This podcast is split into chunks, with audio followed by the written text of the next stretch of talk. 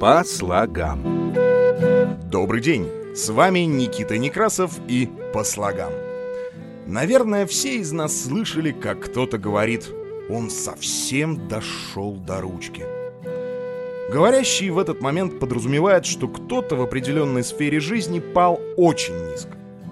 Как и остальные выражения, это имеет богатую историю. В нее мы сейчас и заглянем. История. Леонид Нисман в своей книге «Русский язык. Трудности, тайны, тонкости» пишет В Древней Руси калачи выпекали в форме замка с круглой дужкой. Горожане нередко покупали калачи и ели их прямо на улице, держа за эту дужку или ручку. Из соображений гигиены саму ручку в пищу не употребляли, а отдавали ее нищим, либо бросали на съедение собакам. По одной из версий про тех, кто не брезговал ее съесть, говорили «дошел до ручки». И сегодня выражение «дойти до ручки» значит совсем опуститься, потерять человеческий облик.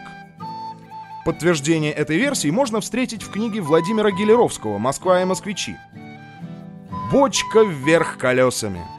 В луже разлившейся жижи барахтается золотарь.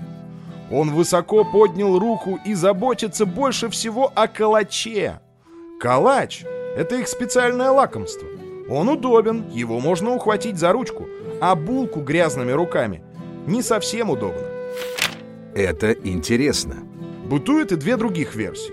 По одной из них в дореволюционной России в города на заработки приезжало много крестьян, которые, не выдерживая городского ритма, спивались, становясь босиками – то есть бомжами, алкоголиками, если на современный лад.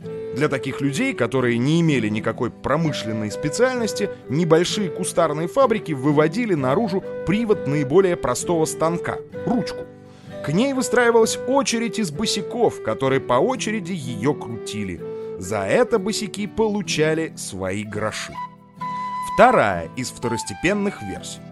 В давние времена, если ты становился должником, феодал мог направить к тебе в дом людей, которые изымали имущество, равное твоему долгу по стоимости. Все как в нынешние времена.